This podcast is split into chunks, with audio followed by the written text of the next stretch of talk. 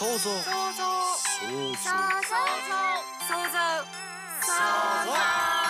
この番組はオリジナルミュージカルを制作興行する株式会社プロトピアの水島由紀奈とアシスタントの若生がお送りする創造妄想トーク番組です。毎回本の一節を紹介しそこから着想を得て想像妄想した未来の社会や人の価値観の変化などを超主観トークでお届けします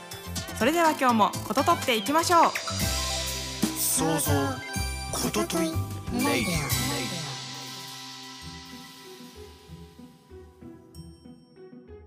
皆さんこんにちは。創造ことといラジオアシスタントの若生です。今回も前回に引き続き水島さんとうねさんが2022年12月15日より公演が始まるプロトピアオリジナルミュージカル人間ライブラリーよりいつか結婚して子供だってモテる。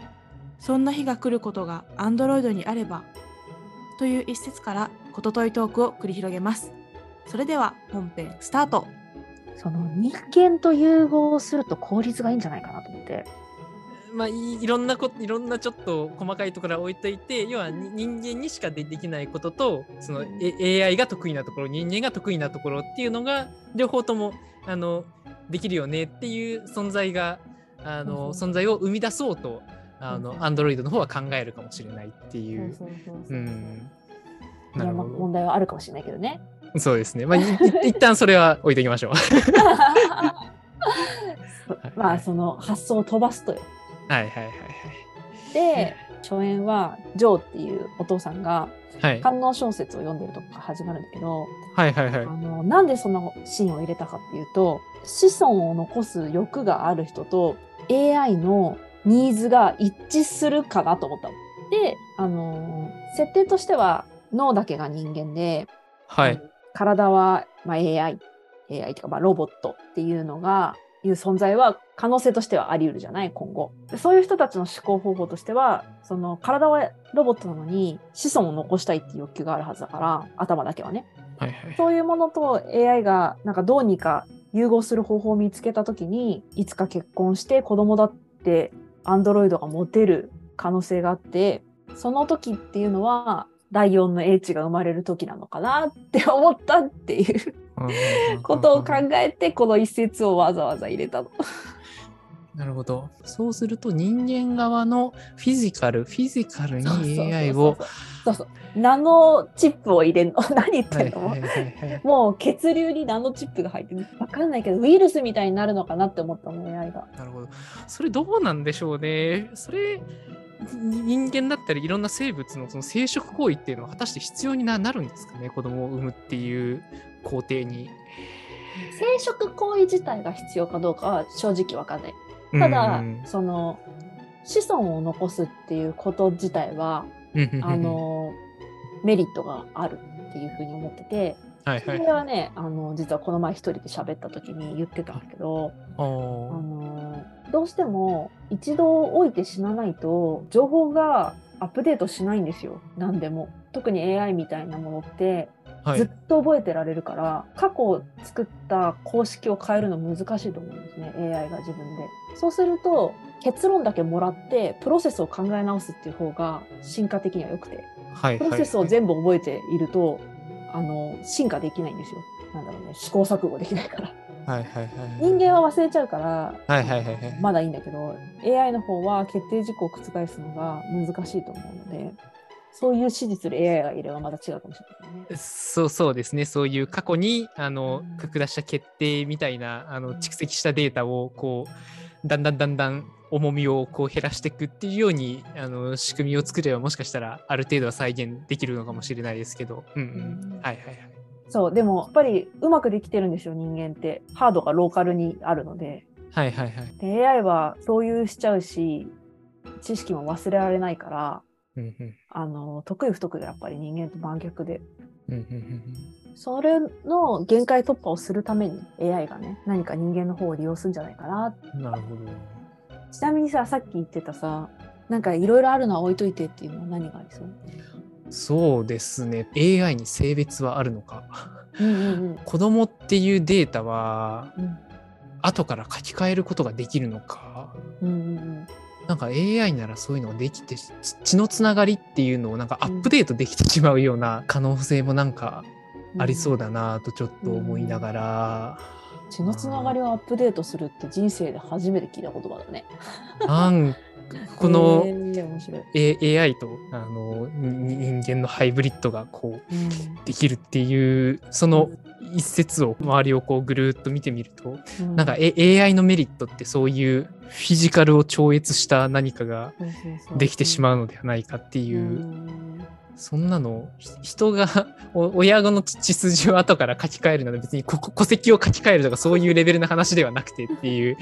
ことですもんね。仮にね最初に話したみたいにはい。AI が第三の知性であった場合はい。AI のメリットだけを追求していくとやっぱり人間って利用するしか方法がないのよ。ってなった時にどういう利用方法があるかなって思ってで AI がない部分を補完するそう一体になっちゃって完全に。でどっちかっていうと脳の支配が AI になって肉体的なものが人間っていう方が AI にとっていいのかなと逆転しちゃう立場が。ちょっと横道にそれるかもしれないですけど、うん。今のディープラーニングとか機械学習ベースのものの前に、うん。あの遺伝的アルゴリズムみたいな、まあ、これも多分講義の AI っていう言われるものだと思うんですけど、うん。あれもお親の世代この世代そのこの世代第1世代第2世代第うん。2第3世代みたいな感じで結果が良かったあのモデルをか書き合わせてちょっとだけ変えてまたあのシミュレーションを走らせてうまくいったものだけを掛け合わせてでたまに突然変異とか入れてあの掛け合わせてみたいなことをやって AI をこうチューニングしていくっていう手法があのあったりするんですけどうん。なんか AI の親と子っていう風なうん。ワードを聞くと私はちょっとそそれを今連想しましたね。よりこういいものを選別していくために子供を産んで親はどどんどんあの出来損ないなので捨てていくみたいな。そういうのがでもさやっぱ人間がプログラムしてるからかもしれないけどやっぱりさその、はい。はい本質が近いじゃん。人間が生身の体でやってることと、あはいはいはいはい。そうそうそう。そこにやっぱり何かの接点があると思うんだよね。はいはいはいはい。でそれでなんかお互いのメリットが合致した人間と AI がそういう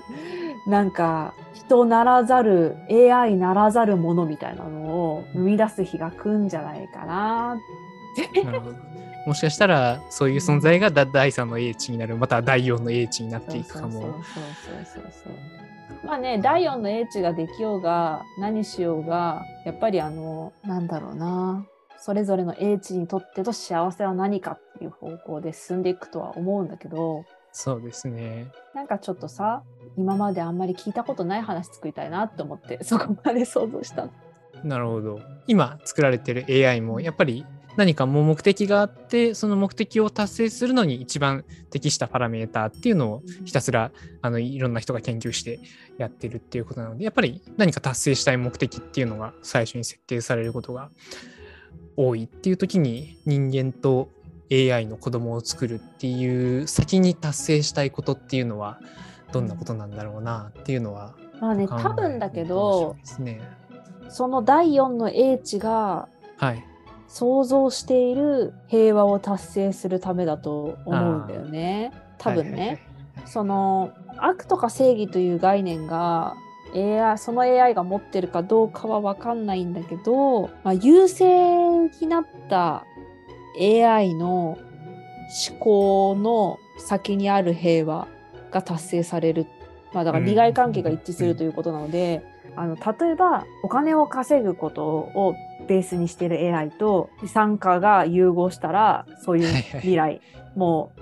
ビットコインとかがもう大変なことになってみたいな未来になって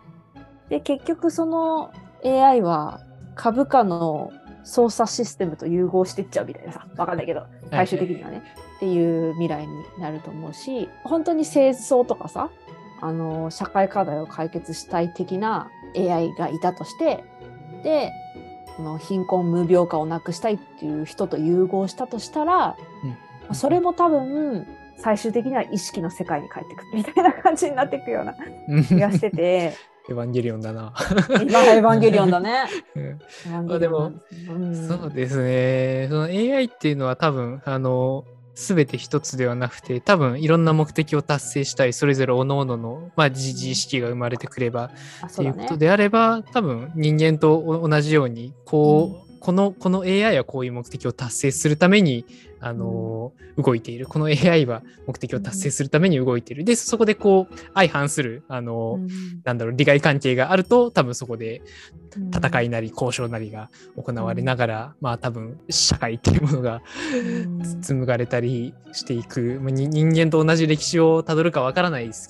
うんそういうこともあるのかもしれないなとは。もうなんかこういうとこから SF が生まれてくるなと思って考えた、はいはい。はい、感じになります。今日は、うねくんが知識があるがゆえに大変そうにしてましたけれど、いえいえ はい、新しい可能性を今後も考えていきたいと思います。はい、今日は特別ゲストを来てくれてありがとうございました。はい、ありがとうございました。楽しいお話できました。本日はこの一節の曲をね、去年バージョンですけど、ちょっと流してお別れしたいと思います。ありがとうございました。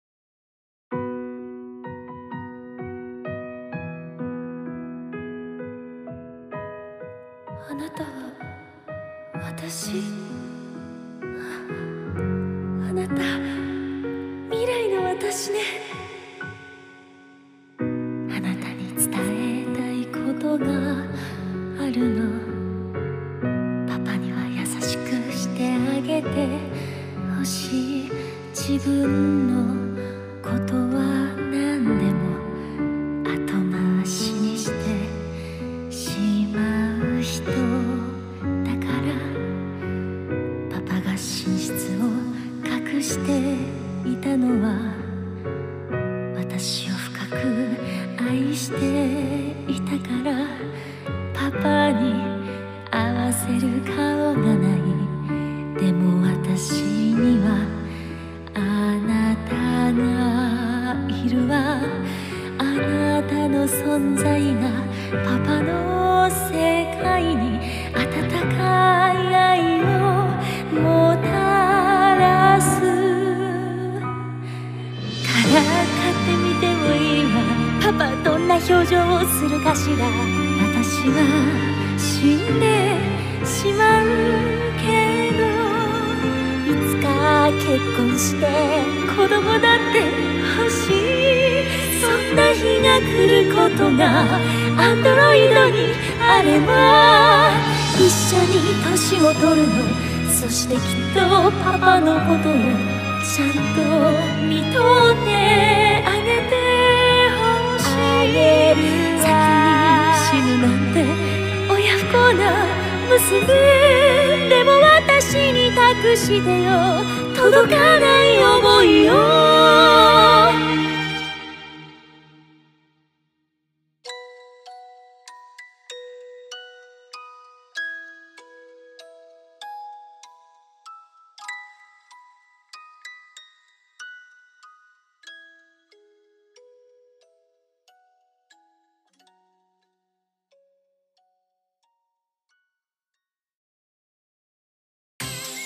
ていかがでしたでしょうか？ぜひリスナーの皆様の感想想像妄想も聞かせてください。